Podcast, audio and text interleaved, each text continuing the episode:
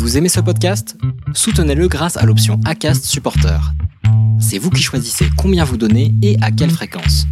Cliquez simplement sur le lien dans la description du podcast pour le soutenir dès à présent.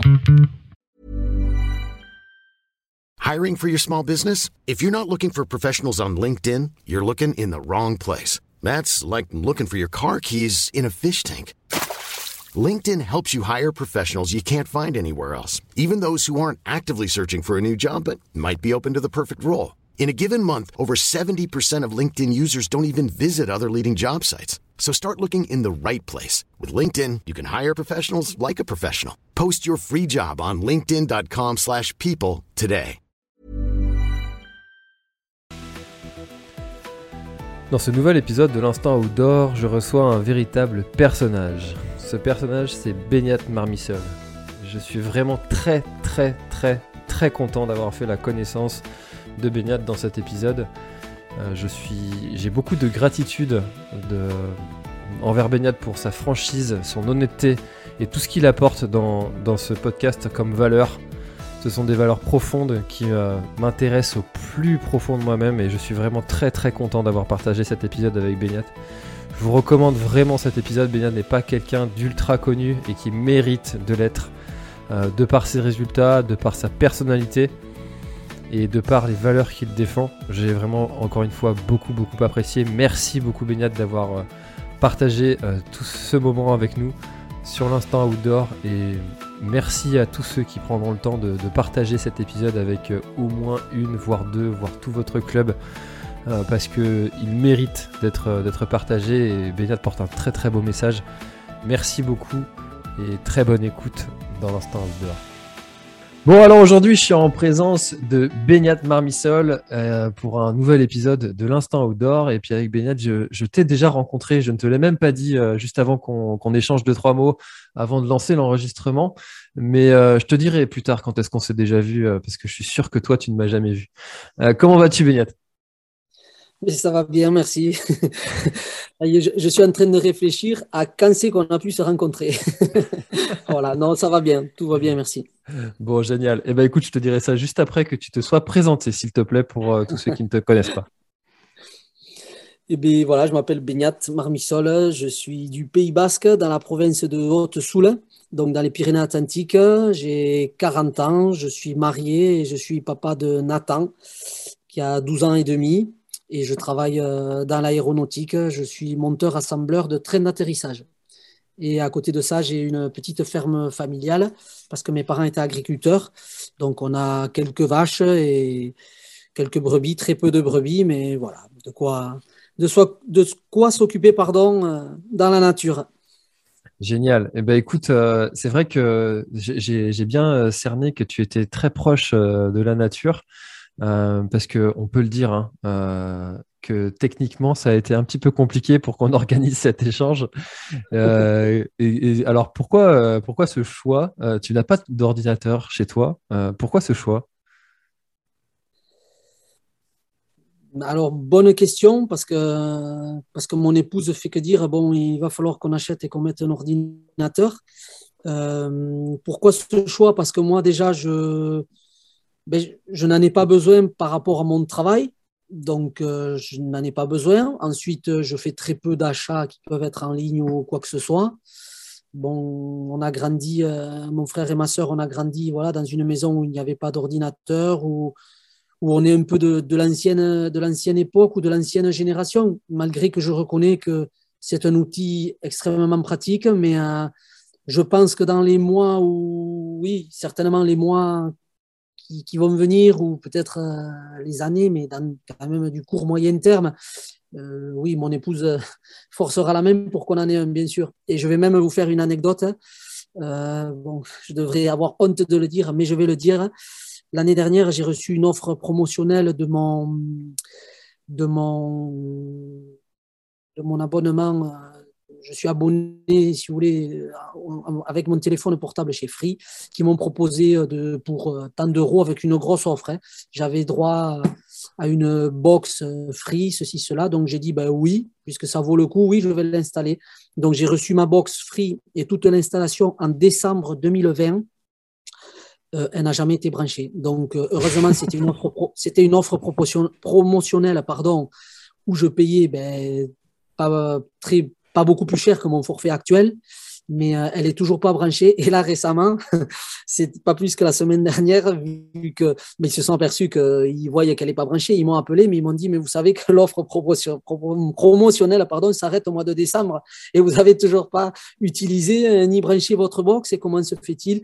Donc, euh, j'ai bataillé avec eux et, et, voilà. Donc, bon, un peu, ouais, un petit peu à l'ancienne, hein, mais, mais ça me va très bien. Moi, ça me, ça me dérange pas ça me, ça me va très bien. Je fonctionne, je fonctionne comme ça et je sais que par rapport à tout ce qui peut être euh, visibilité sur les réseaux sociaux et tout ça, sur mon Facebook, bon, ça, c'est, c'est des personnes euh, de mon entourage qui gèrent ça. Et euh, donc, tant que j'ai pas vraiment moi à le, à le faire moi-même, je, je, préfère mon mode de vie là qui aussi me, me permet de pas être euh, connecté sans arrêt, comme, euh, comme certainement on le devient peut-être accro, même trop accro. Et j'ai ce détachement-là et je suis beaucoup plus près. Je préfère écouter les oiseaux, être, euh, voilà, sentir l'air de la nature, tout ça. Enfin, c'est baignade, c'est ça, quoi. En fait, c'est ça. Et ça me convient très bien. Pour l'instant, je ne sens pas le besoin de, voilà, de passer à autre chose. Même si je sais que ça viendra, mais mon fils grandit et, c'est sûr qu'il va me, demander lui aussi. Mais voilà, pour l'instant, c'est comme ça. Ah, ça doit être compliqué, ça, de gérer ça avec, euh, avec les enfants. J'ai entendu une statistique euh, qui m'a un peu euh, marqué, là, que les, les, les enfants, la, moyenne d'âge de leur premier téléphone, c'était 9 ans, 9 ans et 10 mois, je crois, quelque chose comme ça. Et, je repensais à mes enfants, enfin mes, mes, enfants sont un peu jeunes encore, ils ont le plus grand à 4 ans et demi. Mais euh, je me disais 9 ans, 9 ans pour avoir un téléphone, je trouvais ça hyper jeune. Euh, et, donc du coup, j'imagine que ouais, toi, ton fils à 12 ans, il doit, il doit commencer à, à, te sonner un peu les cloches pour, pour avoir aussi tous ces équipements-là à la maison, j'imagine. Et Nathan, euh, Nathan, qui a 12 ans et demi, il a déjà son portable depuis déjà, depuis déjà oui, deux, deux bonnes années. Et euh, donc, euh, attention, hein, c'est sous condition, c'est surveillé, c'est le soir éteint de bonne heure. Mais par contre, voilà, quand il s'en va jouer le week-end parce qu'il joue au handball, mon petit tout, ou au collège et que des fois, voilà, on sait qu'il finit les cours plus tôt comme ça. Bon, c'est quand même bien pratique de le savoir euh, joignable ou lui qui puisse nous joindre parce que c'est quand même aussi une sécurité. Donc après, euh, je suis évidemment moi aussi pas pour euh, l'utilisation à outrance, pas question de faire n'importe quoi, mais ça reste quand même, ça reste un outil qui, moi, je, le, conçois comme ça. C'est, je sais où est mon fils et je veux qu'il soit joignable quand il a, je dis bien quand il a, hein, euh, à n'importe quel moment. Quoi. Voilà. Hmm. Par contre, attention, il y a des règles. Hein. Il y a des règles. Hein. Évidemment, tout est une question de, mesure. Et puis, c'est comme tout, un outil, ça, reste un outil. Et puis, ça dépend ce que tu en fais. Ça peut être génial comme euh, dévastateur. Et, euh, alors, du coup, je vais te dire où est-ce qu'on s'est déjà vu. Euh, on s'est vu à, La Réunion. Euh, j'étais euh, en train de, faire la communication pour le team Bretagne Ultra Trail qui a fait donc la, diagonale. On s'est vu cette année et, on s'est vu au niveau de Roche Plate. Je t'ai vu passer comme une bombe dans, la, côte. Et, et on s'est revu même après. Enfin, je t'ai revu sur le, sur le podium, effectivement. D'accord. Voilà. D'accord. Bon, alors, ouais, je, à Roche-Plate, je pense que j'ai été trop concentré pour, pour voir ou reconnaître, euh, ou reconnaître, ou voir ou observer autour de moi des, personnes. Euh, euh, bon, voilà, au podium, c'était déjà plus, plus léger et moins intensif. L'effort, ça c'est sûr. Bon, ceci étant dit, pendant la course, entre parenthèses, j'ai quand même bien profité d'observer tous les merveilleux paysages que, que l'île de, la Réunion nous, nous réserve, moi qui ne connaissais pas du tout.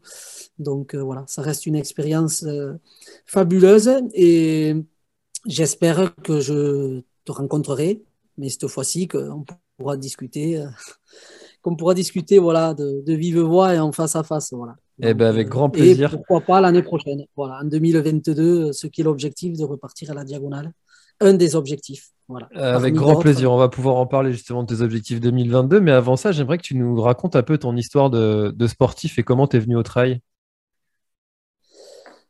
Alors j'ai une histoire un peu qui sort un peu du commun parce qu'en fait, euh, moi du sport, j'ai fait du sport co quand j'étais jeune jusqu'à jusqu'à mes 18 ans. J'ai fait du handball dans le dans le club de mon village qui s'appelle le Zibero Sport Ardets. Donc euh, donc je ne faisais pas du tout de, de course à pied, mais vraiment pas. J'ai fait de l'athlétisme hum, quand j'étais jeune en scolaire, j'adorais ça, mais ce que j'adorais surtout, c'était le lancer du javelot et le triple saut. Je ne sais pas pourquoi, mais c'était comme ça. J'aimais beaucoup ces deux disciplines-là. Donc, euh, j'ai arrêté le handball très très jeune. Et je me suis, euh, j'étais un passionné déjà de, de, montagne et de nature. Mais vraiment, j'adorais ça. Dès que je pouvais, euh, je partais marcher. alors, attention, hein, pas de l'alpinisme, hein, de la randonnée. Mais j'ai toujours adoré ça. Être vraiment sur les, sur les hauteurs de, des sommets ou des cimes, sans évidemment de, faire de niveau d'escalade. Hein. Mais ça, ça me. Et encore aujourd'hui, c'est un, un, milieu qui, qui m'attire et qui me fascine. La montagne. Vraiment, je suis attiré par ça. Et à l'âge de 28 ans, alors pourquoi à cet âge-là? Ben Parce que c'est comme ça, ça s'est déclenché comme ça. Je me suis dit, bon, mais tu vas te mettre à courir. Alors déjà, mon, mon frère faisait du, de la course à pied, mais pour son entretien, hein, pour la forme. Donc, je, je, le voyais courir, tout ça. Et, et je me suis dit, ben, moi aussi, à l'âge de 28 ans, ben, tu vas te mettre à courir parce que la marche, c'est bien beau, mais c'est un sport, oui, mais j'avais envie de perdre un petit peu de poids et puis de me bouger un peu plus en, en intensité, on va dire. Et donc, je me suis mis à courir comme ça du jour au lendemain. Voilà. Et c'était même, euh, je me rappelle très bien, c'était le 1er janvier 2000, 2008, comme plein vont dire je prends des résolutions un 1er janvier, ben moi ça a été ça, je, je me mets à courir. Quoi. Alors, ça peut paraître bête, mais c'est comme ça que, que j'ai mis le, le pied dans l'étrier et sans aucune pensée de faire de la compétition ou quoi que ce soit, parce que déjà, bon, j'avais un âge, bon, évidemment, on est jeune à 28 ans, mais au jour d'aujourd'hui, 28 ans, c'est pas jeune pour de la course à pied, parce que les, les jeunes commencent vraiment beaucoup plus jeunes, hein, en école d'athlètes et compagnie. Et, donc, euh, je ne m'imaginais même pas ou projetais pas non plus euh, mettre un dossard ou encore moins aller faire des courses à l'étranger ou des championnats du monde ou Coupe du Monde comme j'ai pu faire. Non, pourquoi pas éventuellement une ou autre course locale, mais c'était voilà, vraiment une approche plus, euh, ben allez, faire de l'exercice comme ça et sans âme, sans réelle âme de, de compétiteur. C'était vraiment à but, à but de de, de se bouger un peu plus que de la montagne et tout en gardant bien évidemment l'activité montagne que j'adorais. Voilà. Ok, donc du coup tu t'es dit, euh, je vais commencer donc la course à pied à, une résolution de nouvel an, ces fameuses résolutions de nouvel an. C'est souvent ce que je dis hein, sur, le, sur le podcast, c'est que bah, il y a forcément toujours un élément déclencheur. Ça peut être quelqu'un, ça peut être euh, un défi, euh, et puis peu importe en fait l'élément déclencheur tant qu'il y en a un. Et, alors, du coup, euh, tes, premières courses, elles sont arrivées euh, longtemps après cette, résolution? Euh, Non, c'est arrivé assez vite parce que je me suis fait embrigader par des, connaissances et particulièrement un ami, Michel, s'appelle, et donc il m'a dit baignade parce qu'on avait, on avait été faire une ou autre sortie comme ça ensemble d'entraînement. il n'y avait pas de plan d'entraînement, hein, c'était courir ensemble et qui m'avait dit oh, Beignat, il faut quand même que tu fasses une course avec moi.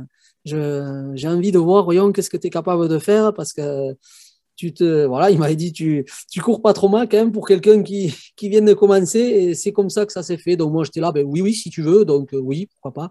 Donc je me rappellerai bien évidemment ma, ma première course qui était euh, en vallée d'Osso, donc pas très très loin de chez moi. Et, et voilà, c'était une course euh, d'une vingtaine de kilomètres où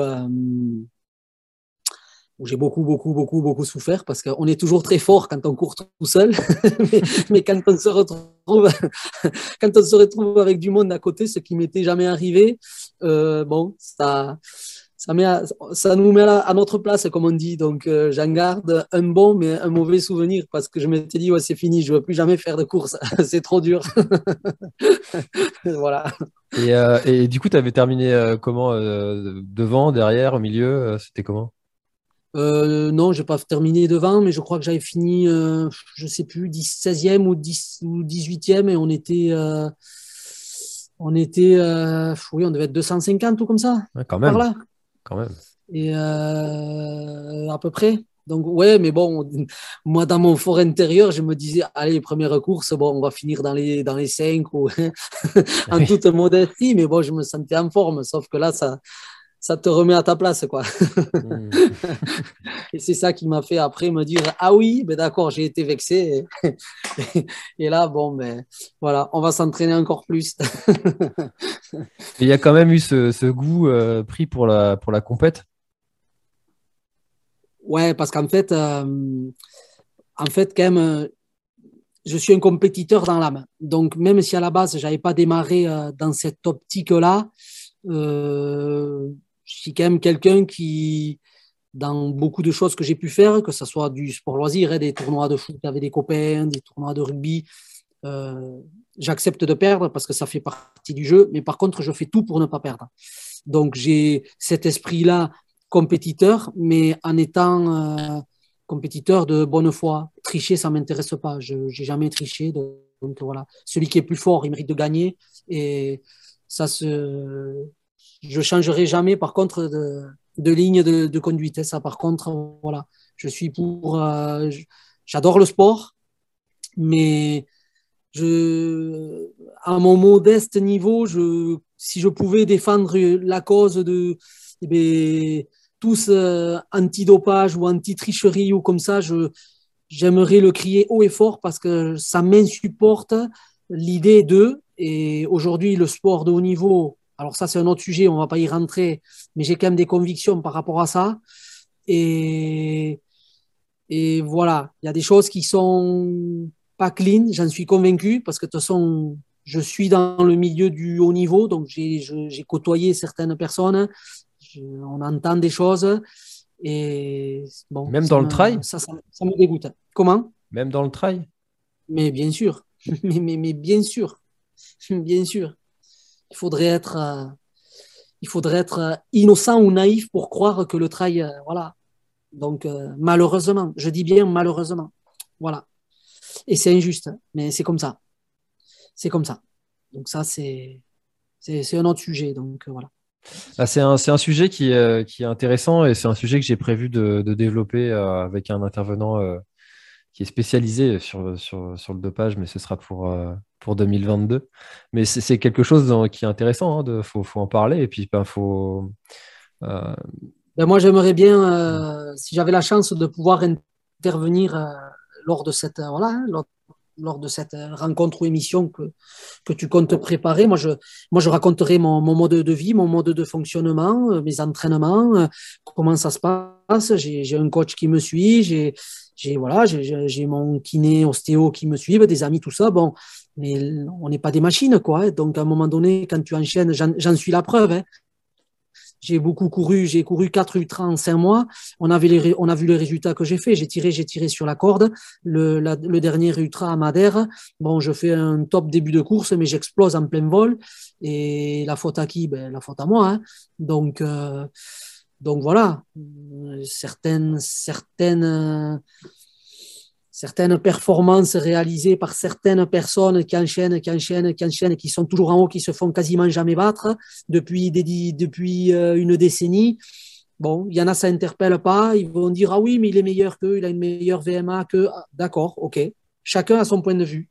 Mais il y a des choses quand même, il faut ouvrir les yeux, observer. Quand on est sportif et qu'on y est sur le tarmac, qu'on y est tous les jours, Bon, voilà, meilleur que, il y a toujours meilleur, ça c'est sûr. Mais après, il y a meilleur et meilleur. Hein. Entre avoir meilleur et entreprendre trois heures par quelqu'un, euh, bon, chacun a son point de vue. Moi, j'ai le mien. Et j'ai discuté avec des personnes, voilà. Il n'y a, pas, a pas que mes, mes dires sur ça. Moi, j'ai, j'ai eu, euh, j'ai eu fait un contrôle sanguin antidopage par un docteur, j'ai eu subi, pardon. Et voilà, pour avoir discuté avec euh, le médecin après, sur, sur ce sujet-là, qui, qui, lui était là pour uniquement prélever du sang d'athlète. Hein. On a discuté de différentes disciplines, du trail, du cyclisme, de l'athlétisme, du football, du rugby et de plein d'autres disciplines. Hein. Et voilà, on a, on a échangé. Ce, docteur-là m'a m'a fait ouvrir les yeux parce que, parce que volontairement, il l'a fait. Il m'a, volontairement, il l'a fait pour, pour que je me rende compte que le pays des, des bisounours, comme on dit, n'existe pas. Quoi. Il m'a dit, mais monsieur Marmissol, il faut arrêter de croire que. Hein. Voilà. Moi, mon, travail à moi, c'est de prélever du, du sang. C'est pas de suspendre des athlètes. Mais si j'avais ce pouvoir-là, je peux vous dire qu'il y en a un paquet qui serait suspendu. Hein. Ah bon? Ben oui. Ça fait dix ans que je suis sur le marathon du Mont Blanc. Ça fait quasiment dix ans que je contrôle toujours les mêmes athlètes, certains. Et ça fait dix ans que je sais qu'ils ont des taux qui sont pas normaux. Et ça fait dix ans qu'ils continuent à courir. Ils n'ont jamais eu une suspension. Et je lui dis, mais docteur, vous vous rendez compte de ce que vous me dites là? Mais c'est très grave ce que vous me dites. Mais oui, mais comme je vous l'ai dit, moi je suis là pour prélever du sang et envoyer le sang en analyse. Je suis pas là après pour, euh, pour prendre des, des décisions ou, appliquer des, des peines ou des suspensions. Bon, mais très bien. D'accord, docteur, mais ce que vous me dites, ça me choque. Voilà, et ça, c'était en 2016. Voilà, au marathon du Mont Blanc. Et j'en ai d'autres anecdotes avec d'autres athlètes hein, qui me racontent des choses. C'est comme ça. Bref, et pourtant, on pourrait penser que le trail serait exclu de, de, ce milieu-là, de, ces pratiques-là, parce que les enjeux sont finalement uniquement décernés pour l'ego à la limite, mais les prix euh, sont, modestes. Euh, euh, on n'est pas en train de parler de, de, cash price en centaines de milliers d'euros comme il peut y avoir sur d'autres sports. donc on pourrait penser que aussi avec ces valeurs de, connexion à la nature, euh, que, véhicule le trail, ce serait, ce serait un peu épargné, mais, euh, mais ton expérience prouve le contraire. ben, ouais, tout à fait. Par contre, par contre euh, tu, as, tu as bien dit un mot là juste avant. Alors, oui, tu as raison, il n'y a pas d'argent. Malheureusement, parce que je dirais que c'est un sport extrêmement dur et je pense qu'il mériterait d'être un peu plus reconnu quand même. Voilà, même si il faut pas tomber dans l'exagération de sommes exorbitantes, mais c'est quand même un sport extrêmement difficile qu'on fait, avec d'énormes contraintes. Et c'est un très très beau sport. C'est vraiment un très beau sport. Donc, c'est mon point de vue. Je pense que ça mériterait quand même une autre visibilité, notamment peut-être euh, sur voilà au niveau sur des chaînes télé ou des retransmissions, parce que c'est il y a de plus en plus de passionnés. On voit bien que c'est un sport qui est en, train, en plein essor et qui est en train d'exploser, mais dans le monde entier. Hein. Dans le monde entier, le trail, mais la course à pied en général, c'est vraiment aujourd'hui le sport numéro un. Hein. Il, faut, il faut le dire. Hein. C'est même un effet de mode là depuis une dizaine d'années ou douzaine d'années. Mais, euh, l'autre chose qui, qui fait, c'est là que je veux juste rebondir, qui fait que les gens sont prêts à tout, mais c'est l'ego des gens, faut pas se mentir. L'ego des gens. Euh, il faut analyser aujourd'hui la société d'aujourd'hui, comment on vit. Il faut se poser un petit peu, regarder autour de nous. On a évoqué tout à l'heure le sujet de, des personnes comme moi. Attention, je ne suis pas un exemple, hein, mais qui n'est pas d'ordinateur, qui suis un peu, un peu reculé de tout ça. J'ai juste une application WhatsApp, le reste, je ne sais même pas comment ça marche sur les téléphones. Enfin, je suis un peu un dinosaure. Mais, mais, mais les gens aujourd'hui, on aime qu'on parle d'eux.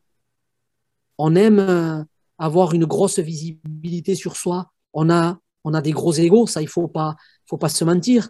On aime avoir une belle voiture, on aime avoir une belle maison, on aime avoir, plein de choses qui brillent. Alors, il y en a qui ont les moyens, mais il y en a d'autres qui n'ont pas les moyens. Et malgré tout, ils veulent ça.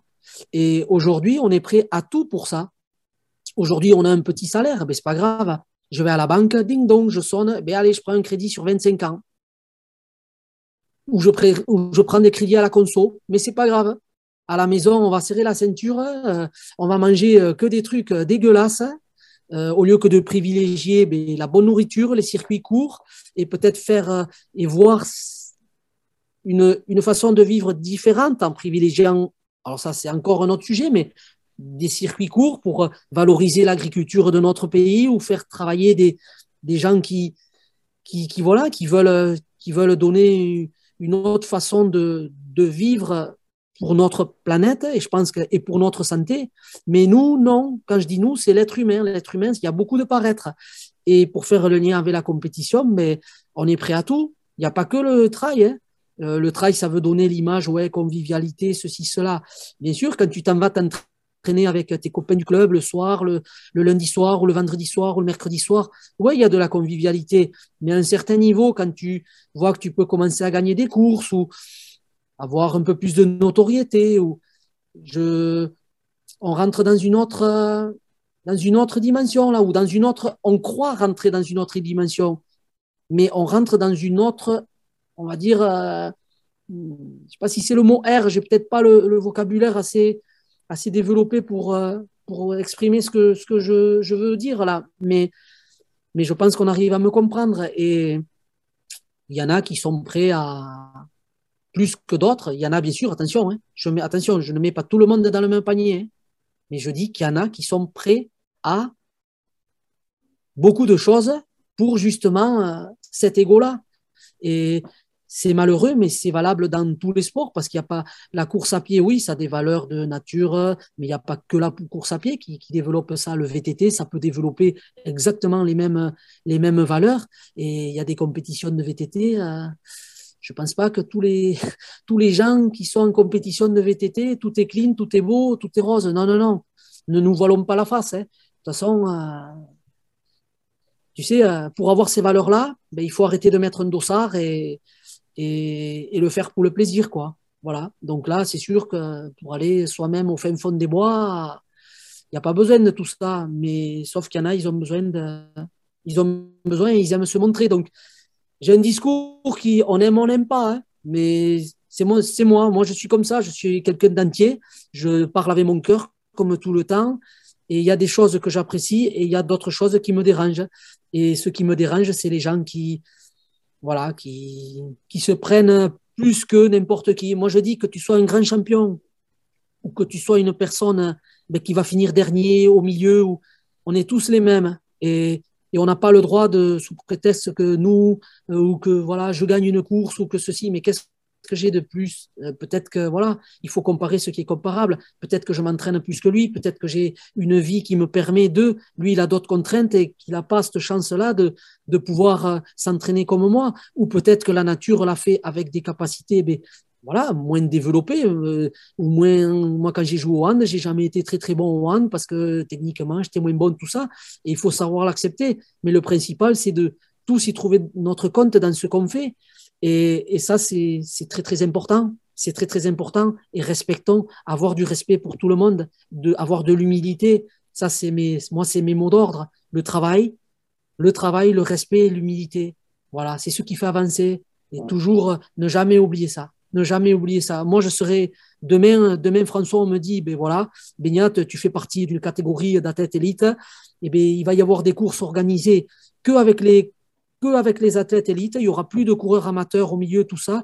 Euh, on va faire un pôle ben, réservé euh, à, tous ces coureurs-là, comme une espèce, comme une, un genre de ligue. Ben, moi, je dis, bon, mais d'accord, ben, Beignat Marmisol, il n'a plus rien à faire là. Moi, j'ai démarré en étant un coureur, euh, ben, un coureur, voilà, comme ça. Je suis monter à mon humble niveau, hein, comme j'ai pu. Bon, aujourd'hui, oui, je suis dans la catégorie des coureurs athlètes élites, mais si j'ai pas la chance de partager des moments avec des gens euh, sur une ligne de départ, sur une, ligne d'arrivée, d'échanger avec des gens qui, ben, qui sont euh, au milieu de, du peloton ou à la fin, ça m'intéresse plus. Moi, ça m'intéresse pas et j'arrête. Alors là, c'est terminé. J'arrête tout et je, et je repars courir euh, dans ma montagne sans dossard. C'est ce qui se fait sur les Golden Tri Series c'est ce qui me dérange exactement. Je ne voulais rien dire, mais c'est ce qui me dérange énormément. Et, ce qui me dérange aussi, c'est que eh bien, euh, j'avais, entre guillemets, un rêve de faire, euh, ça s'appelait UTWT, Ultra World Tour, qui aujourd'hui s'appelle en 2022 UTMB World Series. Et malheureusement, ça englobe quasiment les plus belles courses de la planète, les grosses, grosses courses. Et je pense que la politique du TMB se dirige vers cette politique-là, comme les, Golden Tri Series qui sont euh, euh commandités par euh, Salomon, comme UTMB euh, où on voit bien que les grosses firmes ben, on va pas se mentir, hein, Salomon Oka veulent mettre le monopole sur le trail mondial et essayer d'étouffer tout le monde. Moi, ça me dérange complètement. Parce que s'il n'y avait pas, s'il n'y avait pas tous les athlètes, je dis bien tous les athlètes, hein, que ça soit élite ou autre, eh bien, il n'y aurait plus rien. Et heureusement qu'il y a tous les autres athlètes, parce que ce pas les élites qui font tourner le système, c'est pas vrai. Sauf qu'aujourd'hui, ils veulent en faire comme une ligue, et moi, je suis totalement opposé à ça et contre. Et comme je vous le dis, et ça, je l'assume, et, j'ai pas peur de le dire, le jour où ça arrive, vous verrez plus Beignat, Marmissol faire, faire un circuit comme ça. Peut-être une ou autre course, oui, parce que s'ils font partie de ça, comme euh, la diagonale, comme, euh, je sais pas moi, le, le Mute de Madère, comme euh, la Western aux États-Unis. J'en énumère comme ça au hasard. Ou des ou, l'UTMB, des courses qui peuvent faire rêver. Bon, on a envie de les, de les faire une fois au moins dans sa vie ou de les refaire si on ne sait plus. Donc là, en faire, oui, mais faire tout un circuit dans une ligue comme ça, non. Bernard Marmissol ne le fera jamais. Ça, c'est sûr. Bah, c'est un sujet euh, qui, dont on pourrait parler effectivement pendant encore euh, très très longtemps parce que euh, le, débat du développement du trail, c'est quelque chose qui anime beaucoup les, conversations entre, entre le discours disant que ce sont des, courses à Afrique, que ça, ça recherche que l'argent, et puis le, discours aussi de de dire que c'est grâce à eux que le, le trail s'est développé, euh, entre autres. Euh, il y, a, plein d'arguments dans les deux camps qui, euh, se valent et qui, peuvent se confronter et s'entendre. Donc c'est vrai qu'on pourrait, discuter de ce sujet du, développement du trail et des, organisations pendant, pendant un moment. En tout cas, c'est un sujet qui, moi, m'intéresse beaucoup aussi et je regarde ça avec beaucoup d'intérêt, comment le trail évolue. Oui, de toute façon, après, voilà, je crois qu'on a dit beaucoup de choses, mais il ne faut pas oublier que l'essence même, même du trail et de l'esprit trail, c'est l'amateurisme. Il ne faut pas, l'oublier. Donc, c'est ça qui fait la beauté, la beauté de, notre sport. Notre sport, c'est, aujourd'hui, c'est le seul sport au monde, et on ne me dira pas le contraire, où tu peux être un athlète, un athlète pardon, professionnel comme les, euh, comme les Kylian Jornet ou un athlète élite comme moi je peux l'être, ou un athlète, euh, un athlète totalement amateur comme l'est euh, Sébastien, mon, beau-frère, et se retrouver les trois sur la même ligne de départ. Dans aucun autre sport au monde, on ne peut le voir. Et ça, peut-être j'ai aucun poids, j'ai voilà, mais à mon modeste niveau, si je peux, eh bien, crier haut et fort que ça, il faut le préserver, mais le plus longtemps possible. Euh, et parce que l'essence même de notre sport, c'est vraiment l'amateurisme. Ben, il faut, il faut que des voix s'élèvent comme la mienne. Il ne faut pas que je sois tout seul à le dire ça. Parce qu'ils vont faire quoi, tous les élites, après? Ils vont se rader dans les blancs des yeux, ils vont se partager la part du gâteau, c'est sûr. Mais les courses, il ne faut pas croire, hein, elles ne vont pas vivre qu'avec les courses, qu'avec les, les athlètes élites. Hein. C'est pas vrai. Hein. Ils ont besoin de tous les autres. Hein. parce que les athlètes élites, on ne paye pas d'inscription. On a les frais, souvent euh, les frais de transport qui sont, euh, pour certains, pas pour tous, mais qui sont pris en charge, les frais d'hébergement, ceci, cela. Tandis que, que toutes les autres personnes, ben, se paye tout, ça fait vivre une économie, ça, fait, ça amène du monde, ça... Voilà, donc moi, je n'oublie pas ça. C'est l'essence euh, première de notre, de notre sport. Quoi. Donc, euh, ces valeurs-là, je, je, me battrai pour les, pour les conserver. Bah, c'est intéressant hein, d'avoir euh, d'avoir ton, ton, point de vue et merci hein, de partager avec autant de, conviction et, et, on sent que c'est un sujet qui t'anime quand même pas mal. Hein euh, Tout à fait, mais parce que tout à fait, parce que moi je vois, je vois certaines choses où je vois évoluer certaines mentalités et je, je, je, pourrais, je pourrais me la raconter moi aussi, ou je pourrais peut-être, euh, mais il en est hors de question. Non, non, non, je, je l'ai dit tout à l'heure, travail, humilité, respect. C'est voilà, c'est déjà ça, c'est la base, la base de ce que on de ce que tout le monde devrait recevoir en éducation. Je, ne suis pas là pour euh, faire le papa ou la maman, hein, mais c'est des valeurs essentielles dans la vie. Ça, c'est des valeurs qui nous servent, c'est des valeurs qui, qui, que ce soit dans le domaine professionnel ou, ou même social, ça, quand on respecte ces, ces fondamentaux, ben, déjà, voilà, c'est bien, c'est très bien et très important. Donc, euh, je suis, oui, je suis attaché à tout ça, à ce que je dis, et je pense que je pense que je ne suis pas le seul et il y a du monde aussi qui pense la même chose que moi et, c'est important parce que ça fait partie des. C'est la base. C'est la base de beaucoup, beaucoup, beaucoup de choses. Bah, c'est sûr, que, sûr que ces valeurs-là, euh, moi je trouve qu'elles sont quand même très présente dans, dans, le milieu du trail quand on, quand on est dans les pelotons et, et je souhaite effectivement que, que ça reste parce que euh, je suis peut-être encore un peu naïf, mais j'ai vraiment l'impression qu'il y a vraiment un esprit trail. Je suis pas de ceux dire qu'il n'y en a pas, que, parce que quand on est dans les pelotons et qu'on discute avec les gens, on, est tous euh, là dans la même galère, et puis euh, peu importe son statut social, et c'est c'est quelque chose que je trouve euh, d'unique euh, aussi. Euh, tu parlais de, de, mixité dans les niveaux sur la ligne de départ. Et moi, je trouve que ça aussi vraiment très important, cette mixité sociale qui existe. et c'est aussi pour ça que j'adore ce sport. Et c'est fabuleux parce que dans, dans, une, dans une ligne de départ, on peut très bien se retrouver. Alors, je donne un exemple, mais on peut se retrouver à côté de d'un grand chirurgien ou d'un grand professeur ou comme d'une personne sans emploi ou sans, aucune étiquette sociale. Mais là, on a tous un maillot, un sac, un short, une paire de, une paire de chaussures et on est tous au même niveau. Voilà, et c'est ça, c'est cette magie-là du sport qui, qui fait que ben, il n'y a que là qu'on peut le retrouver, hein, parce que parce qu'après, sinon, euh, la puissance n'est pas la même. Hein, on, est d'accord. Hein. Donc euh, aujourd'hui, l'argent a tellement une importance dans la vie de, de tous les jours pour ne serait-ce que pour manger, mais quand on a la chance, comme, comme tu viens de l'évoquer, de, dans notre sport à nous, ben c'est, c'est vrai que là, il n'y a, pas de, y a aucune étiquette. quoi. Il n'y a aucune étiquette. Donc ça, c'est, c'est unique. Et puis moi, je trouve ça merveilleux. Je trouve vraiment merveilleux. On ne me l'enlèvera pas. c'est, c'est très beau. Donc, euh, hmm. ouais, il faut, faut, que ça dure, ça. Il faut que ça Exactement. Eh ben, écoute, je suis très content d'avoir fait ce petit passage euh, à discuter de, de, de, tous ces sujets-là dont on parle euh, pas assez souvent, je trouve, sur, sur le podcast. Et euh, donc, euh, donc je suis très content d'en avoir parlé. Euh, j'aimerais qu'on arrive sur, sur ton évolution dans, dans, le trail et comment est-ce que tu en es arrivé à, à, faire des podiums, à gagner des trails? Parce que tu es passé par, par le skyrunning aussi. je crois que tu en fais même encore.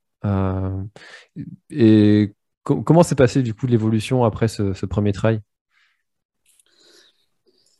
En fait, euh, en fait c'est très très simple hein, parce que ce premier trail où j'étais euh, un peu frustré, comme je l'ai dit, voire beaucoup frustré, ben, dit ben, il faut que j'en refasse un pour finir mieux.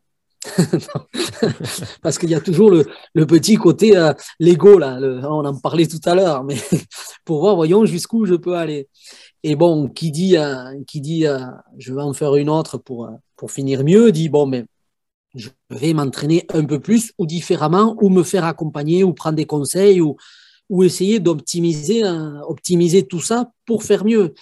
Et après, c'est là que le, allez, le, on met le, pied dans l'étrier, comme dirait l'expression, et, et puis, et puis c'est parti, ça s'en va, on ne se rend pas compte parce qu'on dit toujours ah non non mais moi bon oui je le fais comme ça pour le plaisir, sauf que c'est un plaisir, bien sûr que c'est un plaisir, ça reste un plaisir, mais on veut voir jusqu'où euh, son corps est capable d'aller et, et jusqu'à quelle performance on, peut aller. Donc moi, j'ai démarré sur, euh, connaissais rien, moi, en fait, dans ce sport. Donc, j'ai démarré par des courses locales avec des différents formats. J'étais capable de faire une course de 10 km, une course de 15, de 20, de 30, sans, voilà, sans vraiment me, spécialiser dans quoi que ce soit, parce qu'il n'en était pas question ni rien à cette époque-là.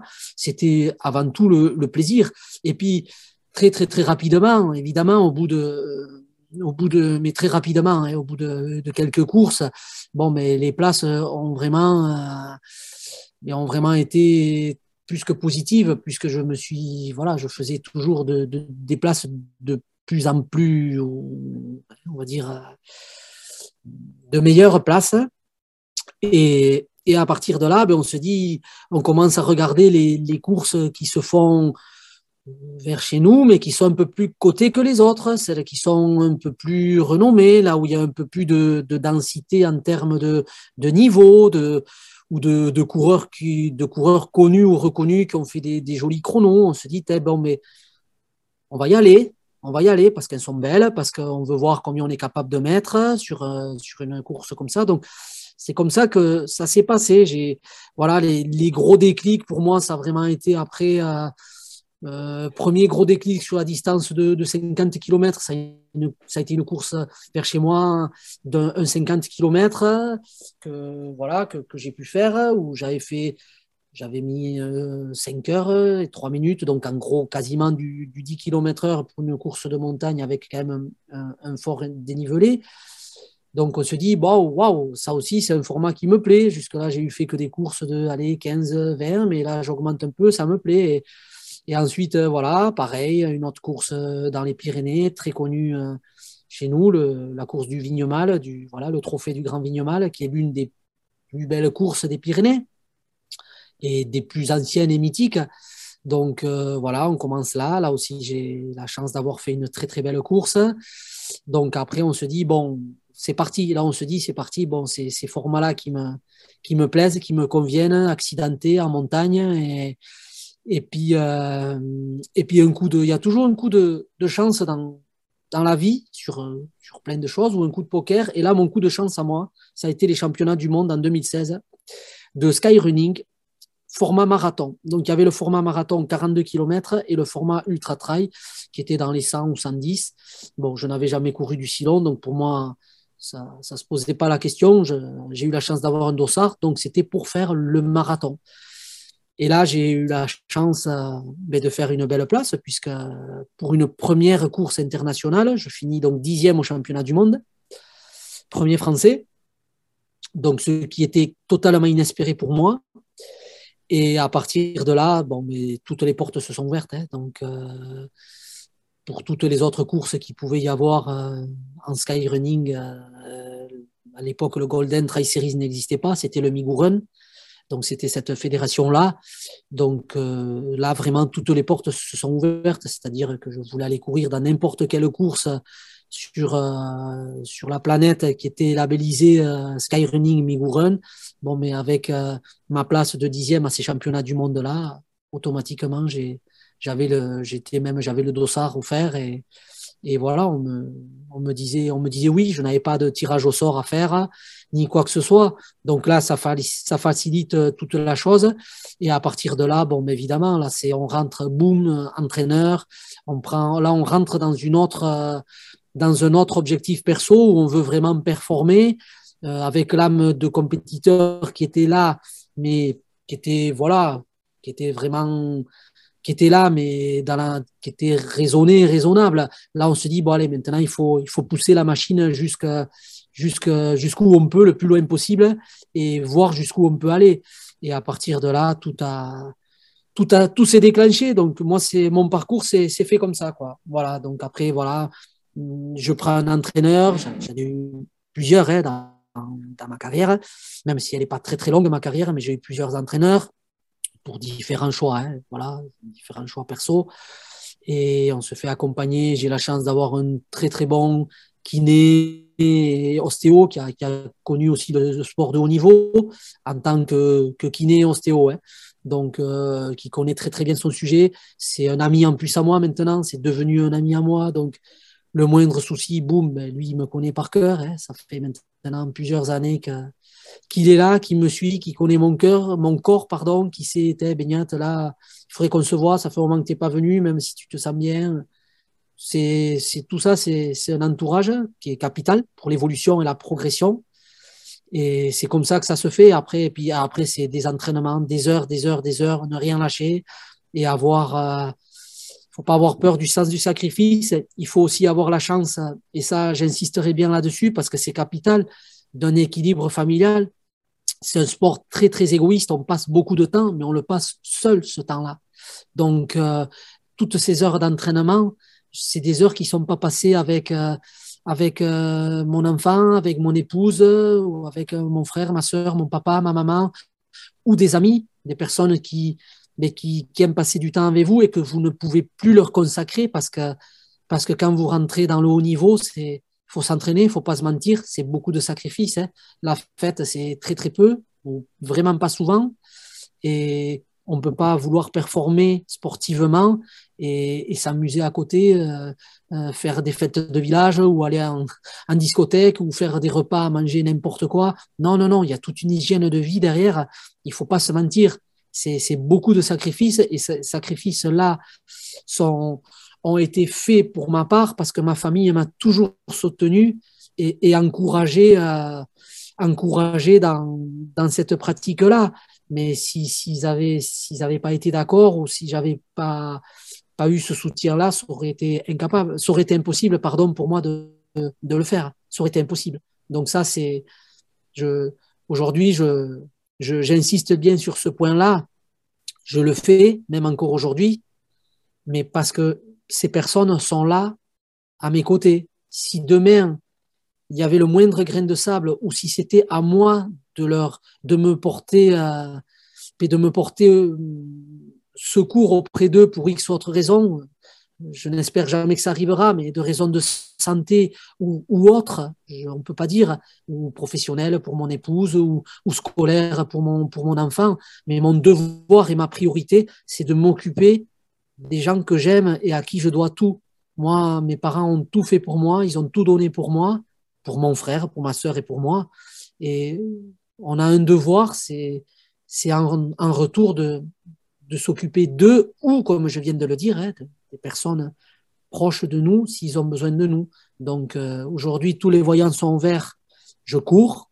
Les voyants sont verts pour 2022, tout est au vert.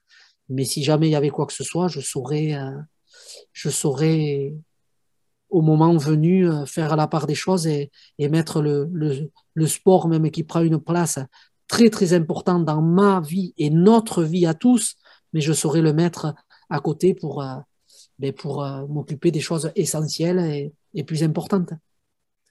C'est capital ça d'insister sur le fait que, je l'ai déjà dit hein, sur le podcast, mais on, ne bâtit pas sur du sable, comme on dit. Euh, et la famille, euh, c'est un, socle extrêmement important pour le trailer, et notamment dans la, quand on est à la recherche de la performance, où, euh, on va passer un temps incroyable dehors.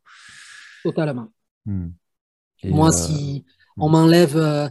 alors, il y a plusieurs, bien sûr qu'il y a plusieurs personnes, mais on va pas, je ne vais pas toutes les énumérer. On m'enlève Sandrine et Nathan, mon épouse et mon fils Bon, mais Beignat, euh, on n'en entend plus parler, vous ne me voyez plus, c'est terminé. C'est terminé. Voilà. Donc, euh, c'est. Voilà. C'est les, hmm. plaques euh, essentielles de mon équilibre. Enfin, les plaques, le mot n'est pas joli, mais vous comprenez ce que je veux dire. C'est la base de. Voilà. L'air que je respire, c'est comme si on avait le même tuyau, qu'on était branchés les trois. Et, et, et, pareil pour le sang qui circule dans mes veines. Donc, c'est c'est sans eux je ne suis rien et, j'ai besoin d'eux, c'est, je me bats pour eux et pas que. Hein.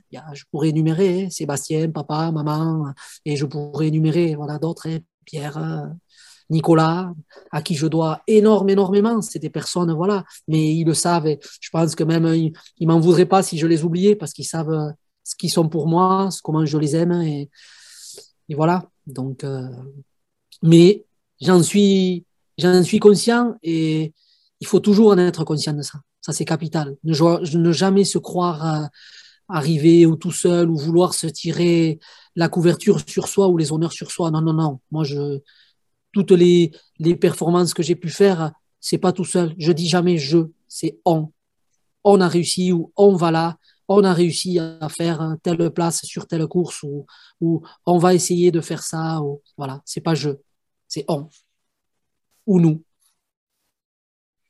ah, euh, c'est évident que qu'un trailer euh, ne peut pas réussir euh, tout seul et tu l'as très bien dit, hein, il y a toute une équipe qui est tout autour de toi et, on te sent vraiment très bien entouré. Ça a l'air d'être vraiment capital pour toi et ça se sent, ça se ressent et, et, en tout cas, bah, bravo hein, pour tout cet entourage parce que ça, ne vient pas de nulle part, ça vient aussi de, bah, de ton caractère aussi qui, euh, qui permet ça. Hein. Il y a des gens comme ça qui, qui mourront seuls, mais euh, toi, tu as l'air d'être sacré bien entouré. En tout cas, ça fait plaisir à entendre. J'ai beaucoup de chance. Hmm. J'ai beaucoup de chance. Je suis un euh. privilégié. Vraiment, je suis un privilégié. J'ai beaucoup de chance.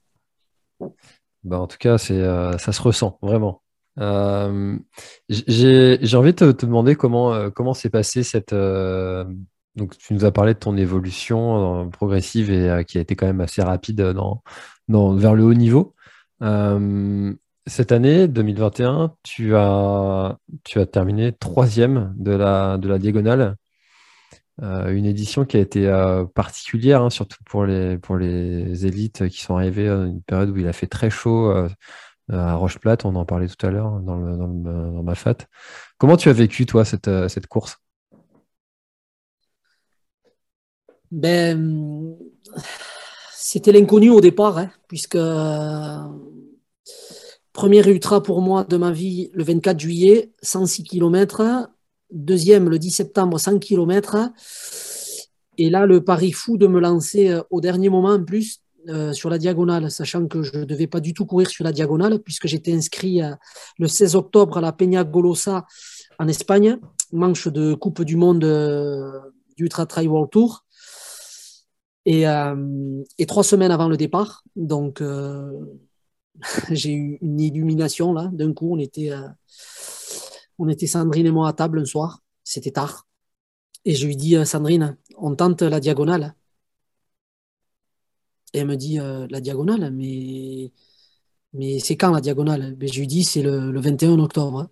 Mais c'est pas possible. On court, euh, une semaine avant en Espagne, à la Peña Golosa. Je lui dis, oui, mais je sais pas, tu vois, cette année, on n'a pas de, on s'est pas engagé sur un circuit international où c'est qu'on a vraiment des dates euh, de, programmer. On a fait deux ultras, c'est sûr, mais il n'y a pas de classement général final, tout ça. On essaye, c'est pas grave, le nom on l'a déjà. De toute façon, c'est sûr, on me prendra pas. On me prendra pas, ils voudront pas, ils me connaissent pas, j'ai jamais fait d'ultra, j'ai pas de points, et puis, euh, mais on essaye, tu vois, c'est, ça peut être une belle aventure. Je, je sais pas pourquoi, je, je sens que peut-être, euh, voilà, tenter de faire une distance de 160 là, comme ça, pourquoi pas la diagonale, on essaye, ça coûte rien. Bon, mais allez, on essaye. Moi, tu, tu sais, je te suivrai partout, on essaye. On a écrit, on a écrit trois semaines avant, on a écrit euh, sur le site euh, classique.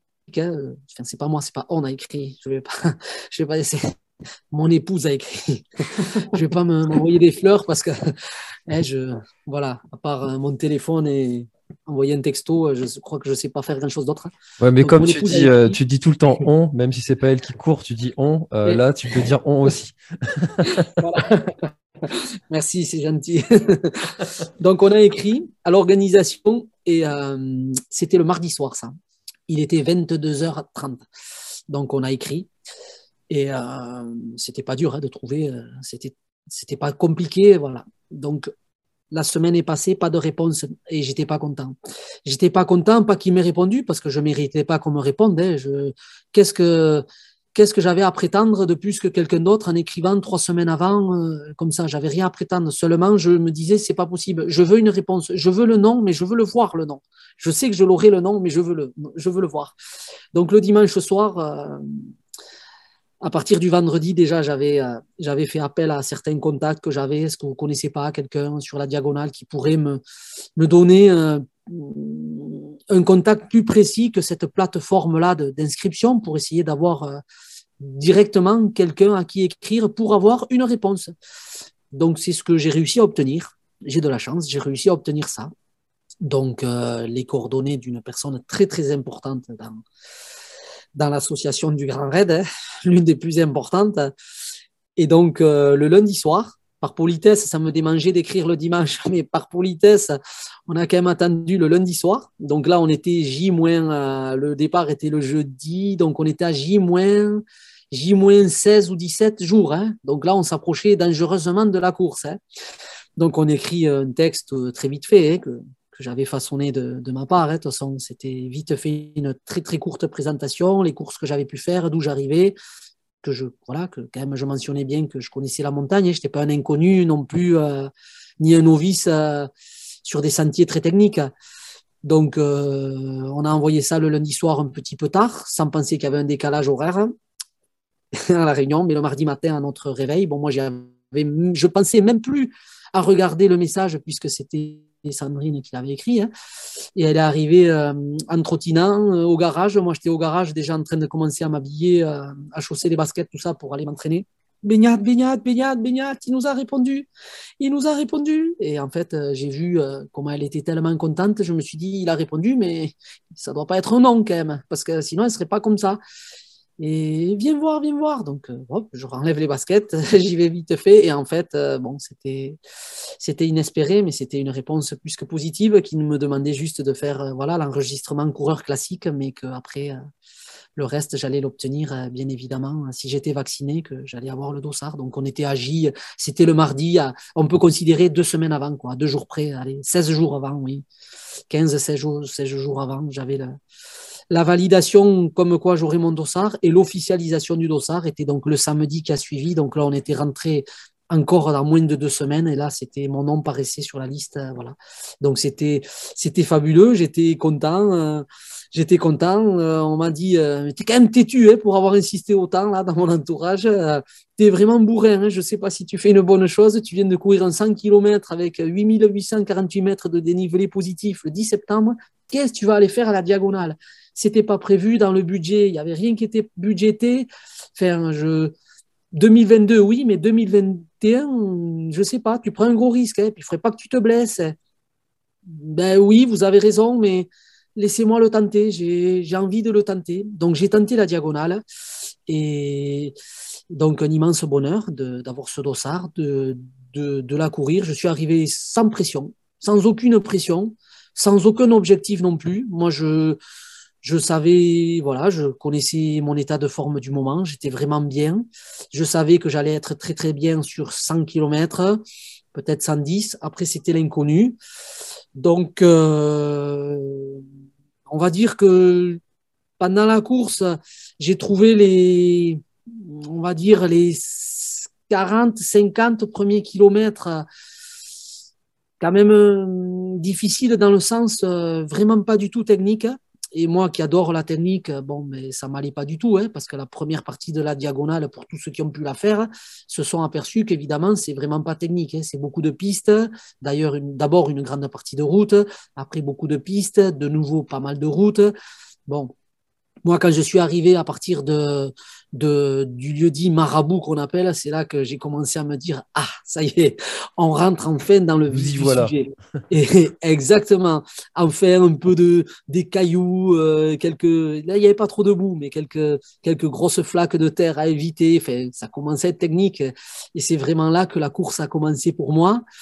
Donc euh, très très belle aventure. Hein. J'ai couru avec euh, des top coureurs à côté que c'est voilà, avec des grands coureurs. J'ai couru beaucoup avec euh, Monsieur Antoine Guillon, donc euh, c'est quand même une sacrée figure euh, du trail. Hein. Ludovic Pommeret aussi, avec des grands grands palmarès qui qui sont des hommes très très respectables et, et respectés.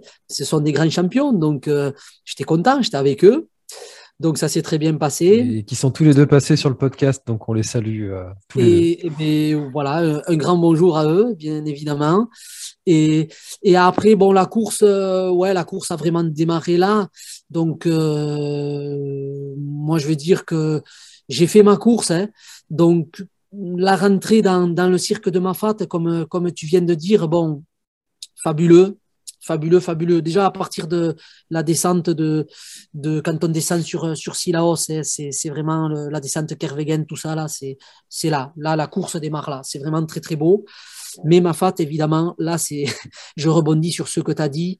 Là, c'est le soleil qui a pris le, le, fouet, là, et qui a dit, ben, tous les petits coureurs, là, je vais m'occuper de vous.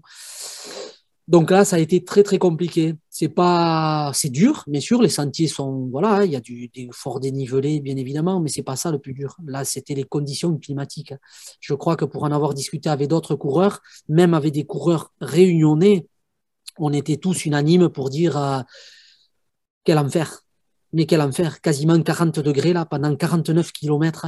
Ça a été, euh, ça a été très très très très dur. Et moi, j'ai, ouais, je suis passé à à deux doigts de la correctionnelle euh, Béver Rocheplate, et justement, hein, là, j'ai beaucoup, beaucoup, beaucoup souffert. Bon, c'était bien évidemment manque d'expérience pour moi au niveau de, de, de, la gestion de, de, de l'hydratation, là, de, de l'alimentation. Euh, je savais pas trop comment seraient les ravitaillements de la course, qu'est-ce qu'il y aurait réellement, euh, qu'est-ce qu'il y aurait à boire, que de l'eau, pas de l'eau? Bon, je ne m'étais pas assez peut-être aussi informé, certainement, ou j'avais sous-estimé ou minimisé le, le truc. Je je sais pas. En tout cas, en tout cas, je sais que là, je, je suis passé à deux doigts, mais à deux doigts de, ben de euh, peut-être de l'hyperthermie, je sais pas. J'étais vraiment en surchauffe. Hein, j'ai beaucoup souffert. Donc, heureusement, ça allait un petit peu mieux quand je suis arrivé à deux bras en bas. Là, ça allait un peu mieux. Je fais une montée de Dodan où, bon, ça va, on va dire ça va. De nouveau, la, la descente, euh, ouais, ça a de nouveau été un peu compliqué vers la position. Et, euh, mais la partie vraiment qui me marquera, où j'ai le plus souffert, moi, c'est le chemin des Anglais, sur la course de la diagonale, parce que je fais vite fait un petit descriptif de ma course. Le chemin des Anglais, moi, il m'a, il m'a fait beaucoup, beaucoup, beaucoup de mal et beaucoup souffrir. Euh, c'est un dallage qui ressemble pas du tout à un dallage. On, on nous dit oui, c'est un chemin pavé, tu verras. D'accord, mais moi je croyais que c'était un chemin pavé. Les pavés comme nous on a en métropole, quoi. Les pavés, les pavés, quoi. Sauf que là, non, non, c'est pas des pavés, c'est des gros cailloux qui sont totalement irrégulier, où on peut jamais mettre une foulée euh, régulière ou attraper un rythme, c'est sans arrêt, euh, c'est compliqué. On arrive au, j'ai plus les kilomètres en tête, mais je sais pas si c'est vers le 140e ou, ça, 140e. Ouais, on est cuit, on est, on est défoncé, on a les ampoules partout dans les pieds, on est fatigué. Et, quand il y a ça qui se présente devant, on se dit, mais c'est pas possible. Je vais, je vais pareil ne pas pouvoir finir alors que je suis presque au bout, mais tellement c'est dur. Donc euh, moi j'ai beaucoup beaucoup beaucoup souffert là. Aujourd'hui j'en rigole parce que parce que c'est marrant. Si on avait dû me filmer, je pense que on a dû me voir souffler, on a dû me, me voir pouffer, me dire mais c'est pas possible, me voir regarder la montre plein de fois pour voir le kilométrage où j'en suis. C'était euh, c'était très très dur. Et étonnamment après la dernière montée vers euh, le Grand Colorado, eh ben j'ai moins souffert, pourtant j'étais toujours encore plus fatigué peut-être, mais il n'y avait plus ces pavés là. Donc, euh, donc voilà, et ça, ça, ça a été. Et la dernière descente aussi, euh, vers la redoute, Colorado, la redoute là, avec euh, la frontale qui éclairait de moins en moins. J'avais un gentil et adorable caméraman. S'il se reconnaît d'ailleurs, je, je, le salue parce qu'il est adorable. On a beaucoup, on a fait que discuter tout le long et heureusement qu'il était là parce que parce qu'il était tellement gentil que voilà, ça m'a ça m'a aidé. Et euh, caméraman de Canal Plus, hein, je, crois que je l'ai dit. Mais euh, mais voilà, c'est non, c'est c'est fabuleux. C'est bien sûr qu'après j'ai beaucoup de choses à. Si j'ai la chance de pouvoir la refaire, je vais essayer de mettre stratégiquement en place d'autres choses. Évidemment, ça sert toujours d'expérience, mais au final, j'en retiens une fois franchi la ligne d'arrivée que passer d'un 106, le plus long que j'ai fait, à un 160, euh, je le déconseillerais à tout le monde. En fait, je l'ai fait, mais c'est pas pour rien que quand j'ai pu observer la, progression de beaucoup d'autres athlètes qui faisaient une transition quand même par des 130 ou 140 avant de basculer sur un 160, je la comprends très très bien. Je comprends aujourd'hui pourquoi faire le boom que moi j'ai fait là d'un coup. Euh, j'ai été quand même très très gourmand. Alors c'est très bien passé ça se finit très très bien.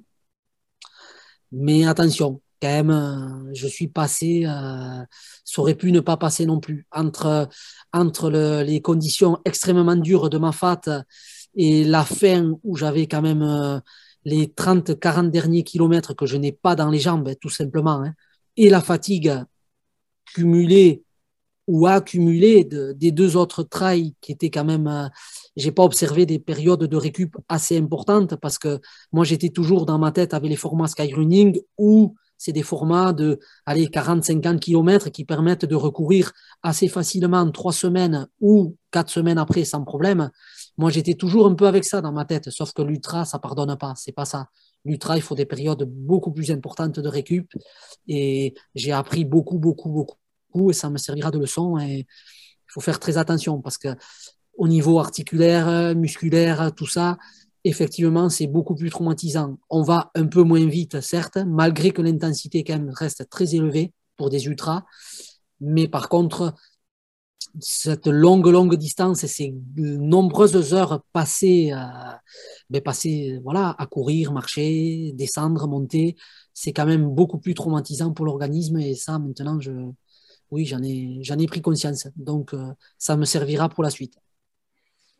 Ah, c'est sûr que ça va te faire une belle, une belle expérience pour, euh, pour y retourner un jour. Ça, tu, sauras où tu mets les pieds.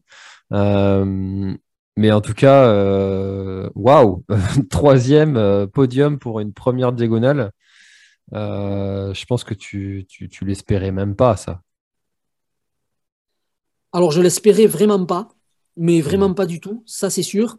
Et le paradoxe, c'est que je suis très déçu parce que parce que, alors attention, hein, pour tous ceux qui me connaissent hein, ou ceux qui apprendront à me connaître, c'est pas du tout de l'orgueil que de ma part ou quoi que ce soit, mais la façon dont j'ai couru et la façon dont aurait pu se passer la course pour moi aurait pu être différemment.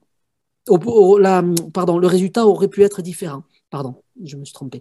Et, euh, donc, euh, quand je dis je suis déçu, je, c'est pas la troisième place que je regarde moi. La troisième place est fabuleuse.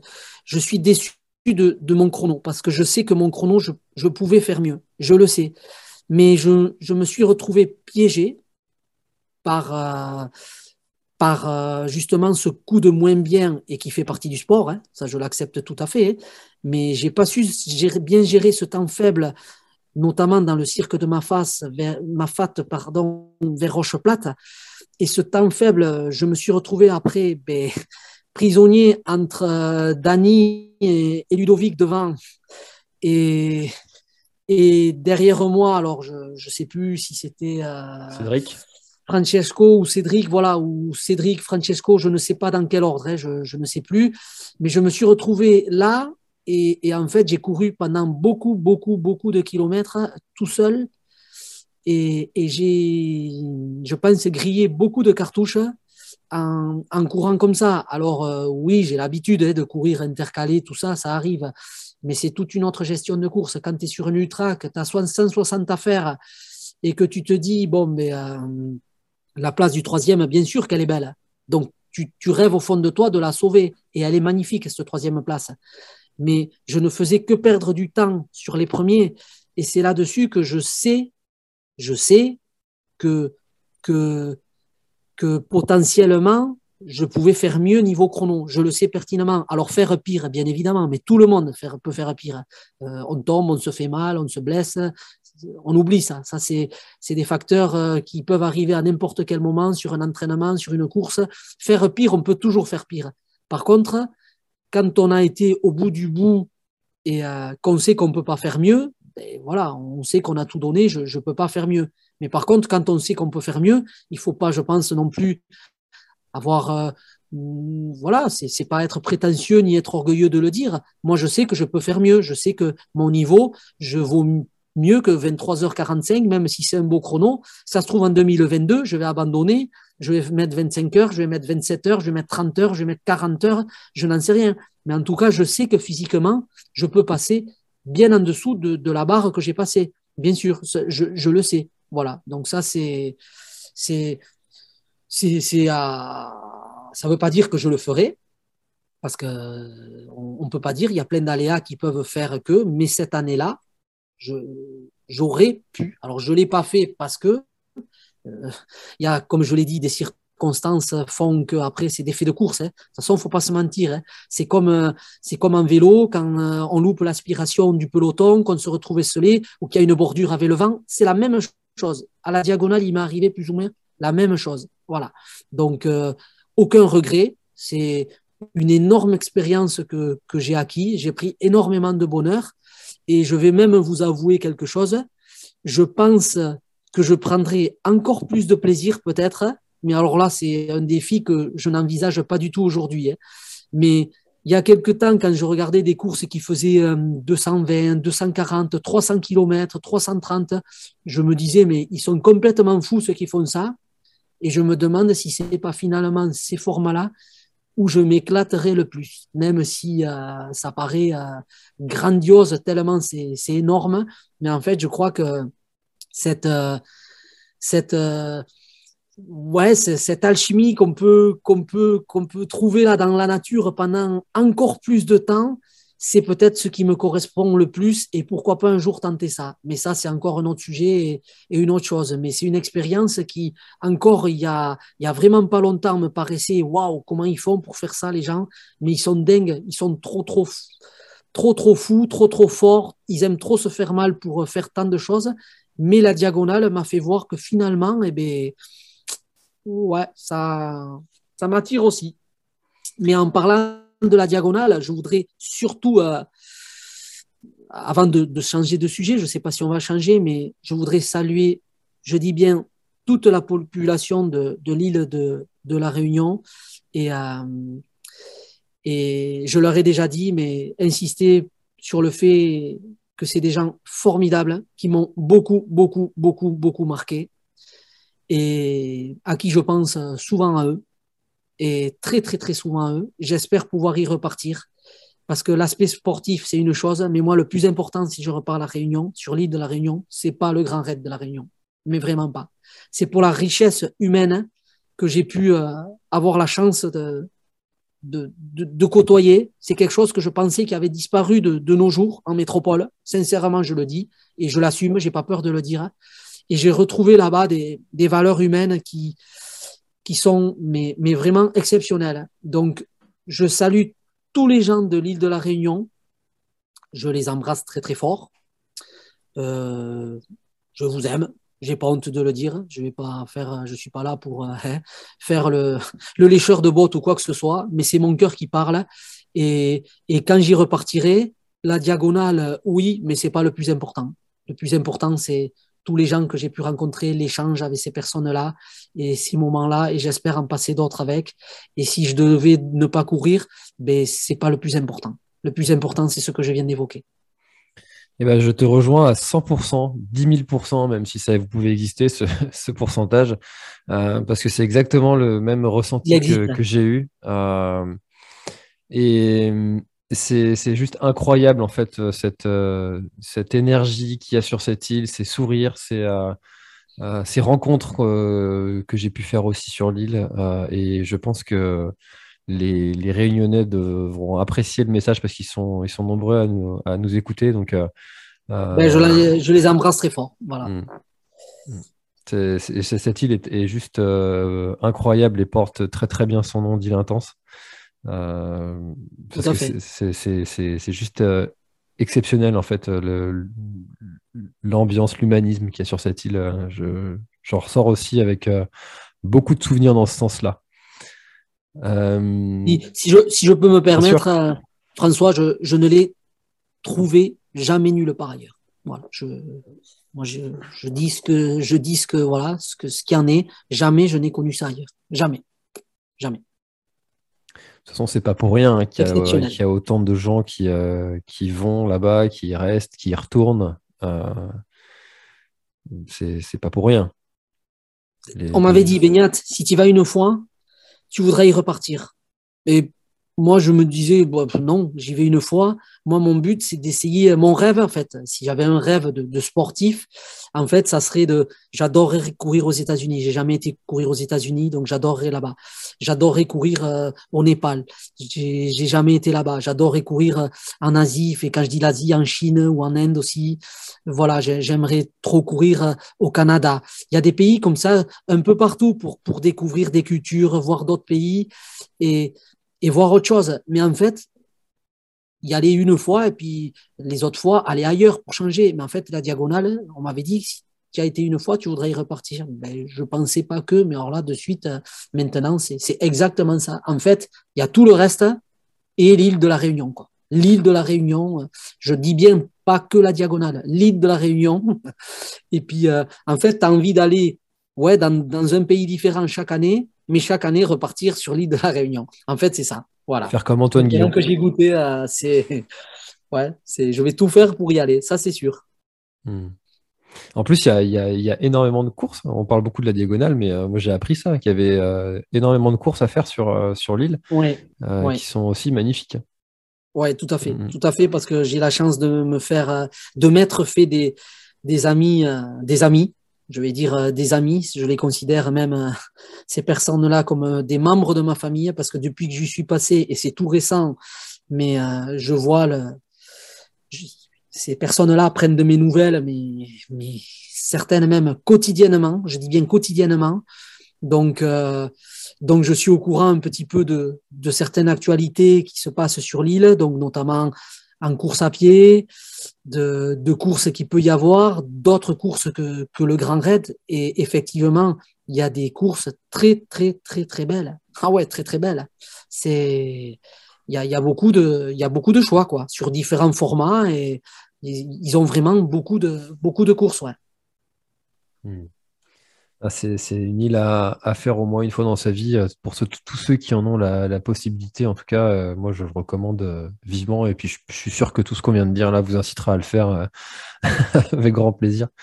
alors, Benyat, j'aimerais qu'on parle d'un sujet. je t'avoue que je ne sais pas trop comment l'amener parce que, parce que quand j'ai lu ça, ça m'a un petit peu surpris. Quand, euh, quand tu es arrivé troisième, justement, sur la, sur la diagonale, je ne te connaissais pas. J'avais euh, euh, j'avais encore jamais entendu parler, de, parler de ton nom et j'ai regardé un peu le, palmarès que tu avais et j'ai fait waouh.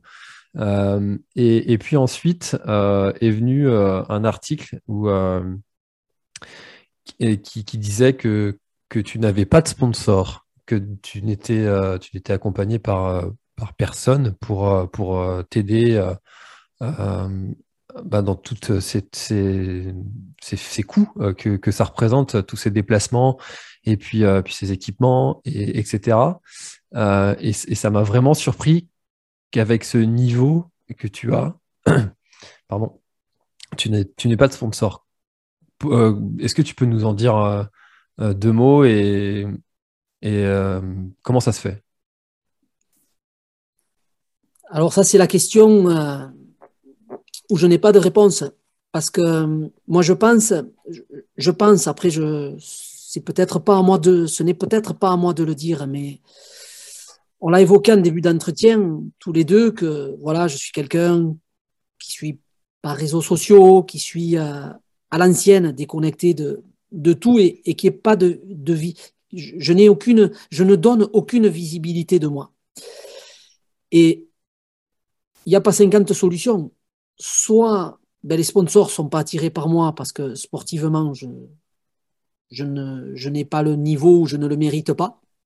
Et je pense quand je dis ça. Soit ben, c'est qu'alors, euh, évidemment, il faut démarcher les sponsors. Et moi, pour tous les gens qui me connaissent, et même je pense à travers l'entretien que nous sommes en train de faire maintenant, on doit bien sentir en moi que j'ai une certaine pudeur et que j'ai un certain, un certain mal-être ou malaise et une, une retenue même à aller vers les autres et qui plus est pour aller demander de l'aide, que ce soit financière ou, ou, au niveau de, de l'équipement. C'est quelque chose qui pour moi, j'ai peur j'ai peur de le faire, j'ose pas, j'ose pas aller demander, euh, j'ose pas, parce que, parce que de toute façon, je me répète beaucoup, mais j'insiste là-dessus. Moi, je ne me suis jamais trouvé bon sportivement. Et à partir de là, je me suis toujours dit, mais pourquoi une marque s'intéresserait à moi? Par contre, ce que je sais, c'est qu'il y a beaucoup d'athlètes que j'ai battus beaucoup de fois, qui eux sont aidés et accompagnés. Et ça, je le sais, parce que je le vois, j'en suis conscient. Et, c'est sûr qu'il y a une forme de, un petit peu de frustration de ma part et de notre part, de mon épouse, de mon entourage. Mais il y a surtout une forme de tristesse. Et là, je, je dis, je le dis, si j'en ai pas, c'est que, alors je le mérite pas, d'accord. Mais en fait, si, si c'est pas toi qui vas vers les autres, en fait, on vient pas pour toi, vers toi, pardon. Et, et là, je me retrouve, euh, ben, je me retrouve euh, aujourd'hui, je, c'est dur, c'est dur de s'en sortir. Hein. Je, voilà, je, je, suis pas là pour faire pleurer les gens. Je veux pas qu'on vienne dire oh pauvre Beignat. Non, non, non, non, non, non, non, non. Beignat, Marmisol, c'est pas ça. Beignat, il est pas là pour euh, pour attendrir les gens. Mais je suis là pour dire les choses et je dis les choses. Aujourd'hui, c'est très très dur parce que je suis dans la catégorie qu'on l'a évoqué tout à l'heure, sauf que je suis, comme tu viens de le dire, sans aucun accompagnement. Aucun, aucun, aucun. Et, et ça devient très très compliqué. Moi aussi, j'aimerais représenter, j'aimerais représenter, bien évidemment, pourquoi pas une, marque qui, qui m'accompagne, qui m'aide, qui, qui, me prend en charge ben, tous les équipements comme à d'autres athlètes, ou moi, ben, voilà, je, je, représenterai cette marque dans toutes les présentations de coureurs élite avant, de, avant les courses, quand on monte sur les podiums, ben, m'afficher avec cette marque-là. Si j'ai la chance de faire un podium sur une course, ben, ou une place où on nous appelle des fois dans les 5 ou 10 premiers, ou une victoire, m'afficher avec cette marque-là pendant les courses, il y a des photos, il y a des, vidéos qui sont faites, m'afficher avec cette marque-là, mais cette marque n'est jamais venue. Donc, c'est la question, je ne sais même pas comment y répondre. Mais maintenant, j'ai certainement une réponse, c'est il faut aller démarcher, oui. Mais pour aller démarcher, Beignat, il en est incapable. Il en est incapable parce que c'est une torture pour moi. Je, aller demander de l'aide comme ça, je, je, l'ai dit, je viens de le dire, je suis trop, que j'ai trop cette chose en moi qui, qui, qui certainement ben, me pénalise énormément. Mais, mais c'est mon caractère, c'est, c'est comme ça. Alors, euh, j'espère que pour 2022, des choses vont, vont se décanter, je l'espère du fond du cœur. Sinon, ben voilà, il y a des rêves qui vont pas pouvoir se réaliser. Alors ça, ça fait mal parce que ça fait mal parce que j'ai pu voir sur certaines courses que je pouvais rivaliser avec des très très grands athlètes euh, mondiaux parmi les meilleurs, mais, mais je, je, je sais pas après. C'est, c'est pas à moi de m'exprimer là-dessus. Il faudrait, euh, il faudrait que ça soit un débat avec euh, éventuellement certains représentants certains représentants ou, ou, directeurs de team qui, qui soient là pour dire comment eux ils fonctionnent, quelle démarche ils ont, quelle, je, je ne sais pas quel fonctionnement, pourquoi certains athlètes, pourquoi pas d'autres. Il y a des, là, il y a plein de choses à laquelle je ne sais pas répondre. Mais oui, il y a de la tristesse de ma part parce que, parce que j'aurais moi aussi aimé peut-être je le connaîtrai jamais, mais être sur le même pied d'égalité, sur, sur une ligne de départ que tous mes adversaires, parce que je sais que ce n'est pas le cas tous les adversaires qui sont, euh, qui sont comme moi là, il n'y en a aucun, aucun qui ne fait pas partie d'un team ou qui a un équipementier qui l'habille de A à Z. Aucun, aucun, aucun. Je pense que je suis le seul sur le circuit, le seul sur le circuit mondial. Et j'en suis pas, je pense pas, j'en suis certain. Il n'y en a que un, c'est moi. Voilà. C'est sûr qu'on touche là un, point essentiel en fait qui, montre que euh, ce qui intéresse euh, finalement une marque, bah, c'est sa visibilité, euh, qu'elle se montre plus que les autres. Et pour se montrer plus que les autres, maintenant, ça se passe sur les réseaux sociaux. Et, alors, c'est vrai que toi, tu n'as du coup pas ça. Enfin, tu, disais que tu vois, je, t'ai demandé en ami sur Facebook cet après-midi. j'ai vu que tu avais bien accepté, mais c'est pas toi qui gères ça, si j'ai bien compris. Et, donc, je, te remercie par non, mais en fait, en fait c'est mon épouse. Elle a dû te trouver beau sur la photo de la photo ah. de quand tu as dû lui demander, et c'est pour ça qu'elle t'a accepté, tu vois. c'est pas moi qui t'ai accepté, c'est mon épouse. Je te confirme, je ne suis pas au courant parce que tu me l'apprends, mais je sais que c'est elle qui, qui gère ça. Donc euh, voilà. Après, si, si, je peux faire juste une parenthèse. Euh, pour éventuellement des gens qui peuvent m'intéresser, que, pardon, pardon, à qui je peux intéresser éventuellement. Euh, on a bien pris conscience que la visibilité des réseaux sociaux était capitale. Donc, à partir de 2022, bien évidemment, c'est pas moi qui vais gérer, mais il y a tout, tout, tout, tout qui va changer. Il y a tout qui va changer. On va vraiment professionnaliser tout le, tout le système avec, euh, avec une communication totalement différente pour, euh, pour avoir une visibilité. Mais, mais parce que parce qu'il faut, quoi qu'il arrive, bien sûr, il faut il faut changer, euh, il faut changer ça parce que parce que j'ai besoin d'aide et je ne sais pas, j'espère de tout cœur que ça arrivera, mais mais ça, ça va changer. C'est sûr qu'il y a des choses qui vont changer. C'est essentiel et puis euh, et puis au-delà de, de, la, de la compétence euh, technique et, et de l'envie, Il y, a quelque chose aussi qui, qui, qui est vraiment pas négligeable, c'est le temps que ça prend de, de développer ces, ces réseaux sociaux-là. C'est pas pour rien hein, que le métier de, de community manager, c'est un métier. Il y, a, il y, a, des gens qui développent des, des, réseaux sociaux à longueur de journée pour d'autres. Pour donc, euh, donc ça, prend beaucoup de temps. Et déjà que de devenir un athlète élite, ça prend beaucoup de temps. Euh, et, c'est là aussi où je dis qu'on est dans, on touche un point essentiel pour les athlètes élites. C'est euh, ce, ce, temps que ça prend de devenir athlète. Et en plus, il faut prendre du temps pour communiquer, pour démarcher, pour. Enfin, au bout d'un moment, c'est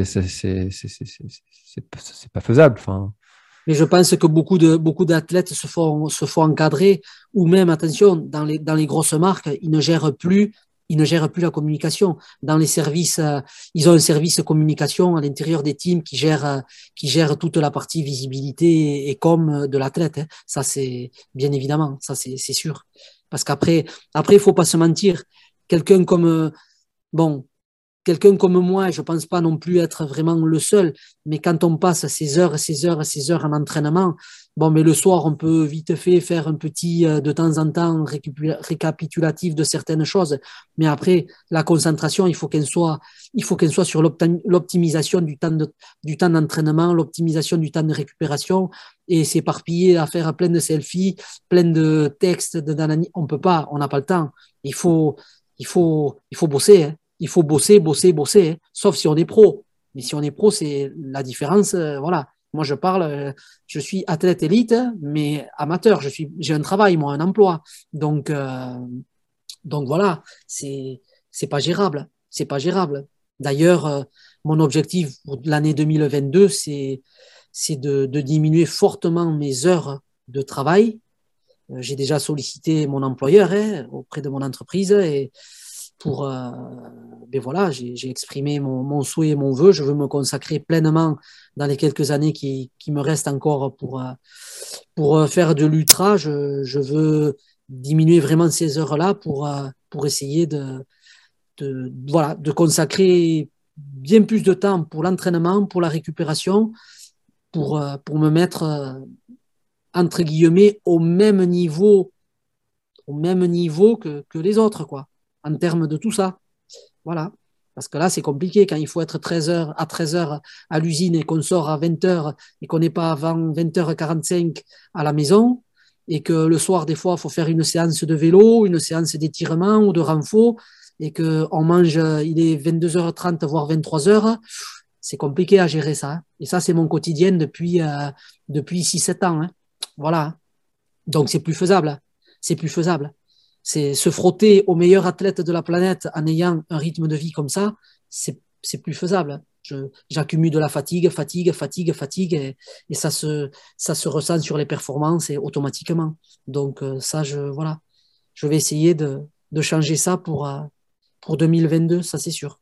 Voilà. Eh ben, en tout cas, je te souhaite de trouver un, partenaire qui, euh, qui t'accompagne dans tous ces beaux projets et puis euh, que cette, euh, cette, aventure ensemble soit, soit une belle aventure et que, que ça puisse te permettre d'avoir une année 2022 qui soit, qui soit pleine de belles, de belles courses. tu as prévu d'aller où sur 2022 ben, Tout d'abord, je tiens à te remercier, François, avant de te répondre, parce que ce que tu viens de dire, c'est extrêmement gentil. Donc, euh, merci du fond du cœur. Eh ben, Donc, ensuite, eh vraiment. Merci. Donc, programme 2022, bon, euh, c'était assez de faire euh, la Coupe du Monde UTMB World Series, donc en essayant de faire un classement final, voilà, hein, général final du mieux possible. Donc, j'ai coché quelques courses très vite fait comme ça dans le programme. Bon, mais c'est une ébauche, hein, c'est pas finalisé, mais la première serait, on va dire, euh, la Trans Grand Canaria le week-end du, du 3 mars, là. Ça serait, on va dire, ça. Ensuite, euh, j'attendais de voir la réponse si le Mio de Madère sortait ou pas en Coupe du Monde. Je n'ai toujours pas à l'heure, à l'heure où on se parle la réponse si elle fera partie de la Coupe du Monde ou pas. Sinon, j'aurais souhaité grandement la refaire. Voilà. Donc ça, c'est le, week-end du 23 avril. Ensuite, on bascule fin juin, week-end du 23-24 juin. Donc, voilà, il y a le Lavaredo en Italie, euh, belle course qui m'attire beaucoup, la course d'Andorre aussi, l'Ultra Trail d'Andoran, là, donc 100 km qui, voilà, qui m'attire aussi beaucoup, beaucoup. Donc ça, c'est juin, donc après UTMB, fin août, donc ça, ça sera, ça sera le passage, voilà, hein. ça sera inévitable, UTMB si, tout va bien, sous réserve, bien évidemment. Ensuite, euh, Diagonale des Fous, octobre. Voilà. Et finir en roue libre en décembre. Euh, essayer de trouver euh, une manche de Coupe du Monde en Asie, aller se faire plaisir. Donc, c'est un programme qui paraît comme ça quand on quand on l'énonce, un programme, ouais, bon, ça fait ouais, 5, 6 courses, ça va. Mais non, c'est un programme extrêmement chargé parce que c'est des courses de très très haut niveau avec des densités d'athlètes et de coureurs. Bon, mais voilà, hein, exceptionnel. Hein, les mecs sont. Et les, les, les gars et les filles sont très très très très forts. C'est des niveaux très élevés, donc c'est des courses très éprouvantes où il va falloir une concentration maximale tout au long de l'année. Euh, il va pas falloir s'éparpiller, il va falloir euh, être très très pro pour, euh, pour être présent du mieux possible sur chaque départ, en espérant évidemment éviter la blessure et, ou n'importe quel souci, parce que ça c'est capital. Donc un programme très très très très très éprouvant et mais qui, qui est beau. C'est un très beau programme. Moi, je pense qu'il est très beau. Je l'ai, je l'ai établi avec l'aide de mon, tout mon entourage. On a, on a, c'est pas tout seul, hein, c'est pas Beignat qui a fait tout seul. On est plusieurs à l'avoir fait. Donc, euh, il y a, y a des courses qui vont être modulées ou modifiées certainement, hein, certainement, mais mais les dates, en gros, ça sera des, ça sera en gros ça la ligne de conduite quoi. En gros, une, un ultra tous les tous les deux mois quoi. En gros. Voilà. Donc il y en a d'autres qui me font rêver, mais qui sont pas jouables. Il y a des, il y a d'autres courses. Hein. Il y en a une en Corse fabuleuse qui est sortie. Il y en a, mais je pourrais en énumérer plein. En Suisse, il y en a plein, les Leiger, enfin plein, mais qui sont beaucoup plus proches après de, de l'UTMB. Et l'UTMB, quand on sait quand même, euh, voilà, c'est la course. Euh, c'est la course euh, phare de, de ce circuit mondial. Et c'est une course très très rapide avec des circuits pas très technique, donc des circuits qui me conviennent vraiment pas du tout, faut dire ce qui est. Donc si en plus de ça, sur des profils comme ça, j'arrive un peu entamé physiquement ou pas assez bien préparé parce que j'ai couru euh, un mois et demi avant ou, ou voilà, je suis j'ai pas assez de fraîcheur, bon mais ça serait bête. Donc l'UTMB c'est quand même euh, une vitrine fabuleuse du trail mondial, même si encore une fois je répète que le parcours et le circuit ne conviennent pas à un coureur comme moi, parce que moi j'ai besoin de sentiers très très très techniques, mais vraiment très techniques. Et là, bon, c'est plus euh, quand même euh, développé pour les gros gros moteurs qui sont capables euh, d'enchaîner des, des, moyennes kilométriques très élevées sur, sur la totalité du parcours. Hein. Il n'y a qu'à voir en combien ça se gagne. Donc, donc, donc voilà, mais c'est quand même la course. tant qu'à y aller, il faut y aller c'est l'événement. Donc, euh, comme euh, au même titre que la diagonale, c'est des courses, euh, c'est les, courses mythiques au, monde. Et nous, surtout qui sommes français, ben, on a de la chance d'avoir les deux plus belles courses mondiales qui, qui, sont en France. Donc, donc voilà, c'est pour ça que le calendrier qui est établi, ça sera à peu près celui-là. Il n'y aura pas grand-chose qui va, qui va changer. Bah, ça fait un très beau, euh, très beau planning, un très beau calendrier de, de, belles courses qui font rêver. Euh, c'est, sur, peut-être que sur certaines courses, on devrait peut-être se croiser d'ailleurs. Ça, serait chouette. j'espère, euh, j'espère du fond du cœur. J'espère. Euh, eh ben écoute, Benyat, ça fait. je t'amènerai du jambon du Pays Basque, du bon oh jambon. du jambon, jambon de Bayonne. Ne m'en parle pas, je, je, je salive déjà. Ah, il est très très bon. Il est très très bon. J'ai un, un, très bon ami qui habite à, j'ai un très bon ami qui, habite à Pau euh, et euh, du coup à, à, chaque fois que tu parles, j'ai l'impression de l'entendre. et, euh, et, du coup, ça me fait un peu rêver là, le bon fromage et ouais. Le bon fromage avec les belles estives pyrénéennes, les troupeaux de brebis, de vaches. Ah c'est ouais, fabuleux. J'adore. Très, bon. J'adore. Monter en haut de la rune. On est, des privilégiés. On est des privilégiés. C'est vrai. C'est vrai. euh, je ne sais pas du tout combien de temps ça fait qu'on on, parle.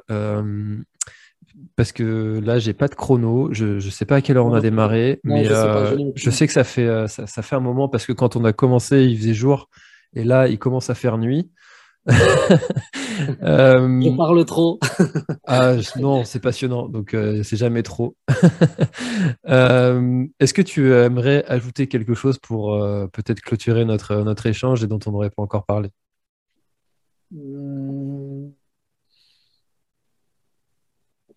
Bah, je, vais le, je vais le faire dans le classique, mais c'est très très classique, mais c'est capital pour moi et je voudrais ben, remercier toutes les personnes euh, qui m'accompagnent au quotidien, toutes les personnes qui, qui m'encouragent, qui sont là, qui me soutiennent, des personnes que je ne connais pas, mais qui m'envoient aussi des messages, notamment donc sur Facebook. Hein. Toutes ces personnes-là qui, qui, voilà, qui, qui sont là, c'est un moteur pour moi. C'est grâce, grâce à, à tout le monde aussi, ça, ça, ça booste parce qu'il faut pas croire, il y a des moments, il y a des moments souvent très compliqués. C'est des sports très durs, c'est des sports ingrats. Donc ça fait partie des, du, du moteur, ça, qui, qui aide par, les, par moments quand on est un peu moins bien, aller à se remettre en selle. Et à tous ces gens-là, leur spontanéité, cette gentillesse qui, qui, je sais, là, il n'y a, pas de, y a pas de jalousie, il n'y a pas de prise de tête, il n'y a pas de comparaison, il n'y a pas de course, il n'y a pas de dossard, il n'y a pas c'est moi le meilleur que toi, non, c'est toi qui es meilleur que moi. Non, c'est à tous ces gens-là, à tous les gens qui sont gentils, à, à, toutes les personnes qui, voilà, qui, qui sont venues me, me dire des mots, à des personnes comme toi qui ne me connaissent pas, mais qui prennent du temps sur, sur toi, sur vous, pour m'accorder ben justement ça, un moment d'échange qui, qui humainement, c'est. J'ai pas l'impression, moi, voilà, peut-être ça fait une heure et demie qu'on est ensemble, je n'en sais rien, mais c'est passé très vite. J'ai adoré parler avec toi, à, à échanger. Et, et, donc, merci à toi, merci à, aux gens comme toi, aux personnes. Et, voilà, c'est des formules toutes faites peut-être qui peuvent paraître ringardes ou qui, va dire, qui, qui peuvent voilà, se dire c'est pas original, mais, mais c'est sincère. Je pour non, c'est sincère. Merci à tout ça et à tous ces gens qui croient encore à ces valeurs, à ces valeurs qu'on a pu évoquer précédemment et, et c'est tellement, c'est tellement beau quand, quand on a, voilà, quand on a la chance de, de pouvoir euh, s'aider ou s'entraider ou, ou, voilà, ou, s'aimer, ou s'aimer même. Hein. C'est beau quand même. C'est une belle richesse. Euh, l'être humain, quand même, il y a, y a, des mauvais côtés, mais il y a beaucoup, beaucoup de, de bons côtés aussi.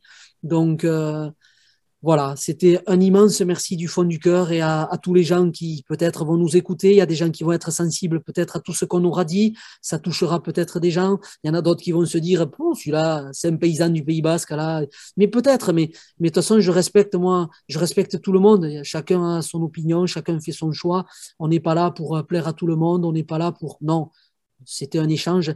Mais moi, je voudrais dire un immense merci toutes les personnes voilà, qui, qui, qui se reconnaissent dans tout ce que je peux dire ou, ou, qui partagent ou un peu les mêmes choses ou qui ont la même vision. Voilà, c'est, je pense que c'est des valeurs, euh, des valeurs qui sont quand même, euh, voilà, respectables. Donc, euh, donc j'ai passé un très très bon moment. C'était, c'était un très grand plaisir et, et un grand plaisir et un grand grand merci à toi François. Eh ben, c'est un plaisir qui a été extrêmement partagé parce que j'ai beaucoup apprécié notre, euh, notre échange. Euh, très sincèrement, vraiment. Et, euh, et pour ça, je, je, tiens à remercier aussi Steph, qui, qui, est à l'origine hein, de, de, notre, de notre échange, qui, qui, est un ami à toi qui, qui vit sur La Réunion. et je remercie aussi Sébastien qui, qui, qui, qui t'a permis de, de, techniquement de réaliser cet échange parce que, parce que sans eux, finalement, cette, cette conversation n'existerait pas. Donc, on, on, les remercie vraiment. Ouais, je, je rigole parce que Excuse-moi, mon Stéphane, il va comprendre parce que je crois que j'ai énuméré des prénoms, mais je ne l'ai pas dit. Donc, Stéphane, Stéphane, je te dois tellement, mais il le sait, mais, mais il, le sait. Donc, euh, voilà, il sait que je l'aime très, très fort. Voilà, il le sait. J'ai pas besoin d'en dire plus. il va rigoler parce qu'il va se dire, euh, il va se dire, ouais, bon, ça, c'est, ça, c'est du baignade tout craché. Donc, voilà, je t'aime très fort, mon Stéphane. Eh bien, on le salue et, euh, et puis, euh, eh ben, écoute, euh, merci beaucoup encore une fois d'avoir d'avoir partagé ton histoire, d'avoir poussé aussi tes, tes, coups de gueule, d'avoir partagé tes, tes idées et d'avoir raconté tous ces beaux moments que tu as vécu sur différentes courses. J'ai passé un vraiment très très bon moment et j'espère que, que, vous aussi, auditeurs, vous l'aurez fait. Et si si c'est le cas, euh, je crois que le meilleur moyen de, de, bah, soutenir Benat dans, dans, son, dans, sa, dans sa démarche et dans, dans sa démarche de, aussi de retrouver des sponsors pour l'année 2022 euh, et peut-être 2023 et les prochaines années, c'est aussi de partager euh, cet, épisode, cette conversation qu'on a eue ensemble, largement autour de vous. Voilà. Merci beaucoup, encore une fois. Merci, Merci à vous tous. Merci, et et à bientôt. À bientôt. Cet épisode est maintenant terminé, merci de l'avoir écouté jusqu'au bout. Et si vous êtes encore là c'est sûrement qu'il vous a plu, alors n'hésitez pas à le faire savoir autour de vous, c'est la meilleure façon de faire connaître le podcast L'Instant Outdoor. Parlez-en, partagez les épisodes, merci beaucoup pour votre fidélité et à très très bientôt dans un prochain épisode. Voilà, l'épisode est terminé, j'espère qu'il t'a plu. Je t'invite à aller checker NAC, comme je t'en ai parlé au tout début de l'épisode, avec le code PlanetTrail, P-L-A-N-E-T-E-T-R-A-I-L. Tu auras moins 15% sur ta commande. Et moi, je te souhaite un très, très, très, très, très bon footing, très bon trajet. Bref, ce que tu es en train de faire, je te le souhaite un très bon. Allez, à bientôt dans un prochain épisode. Bye bye.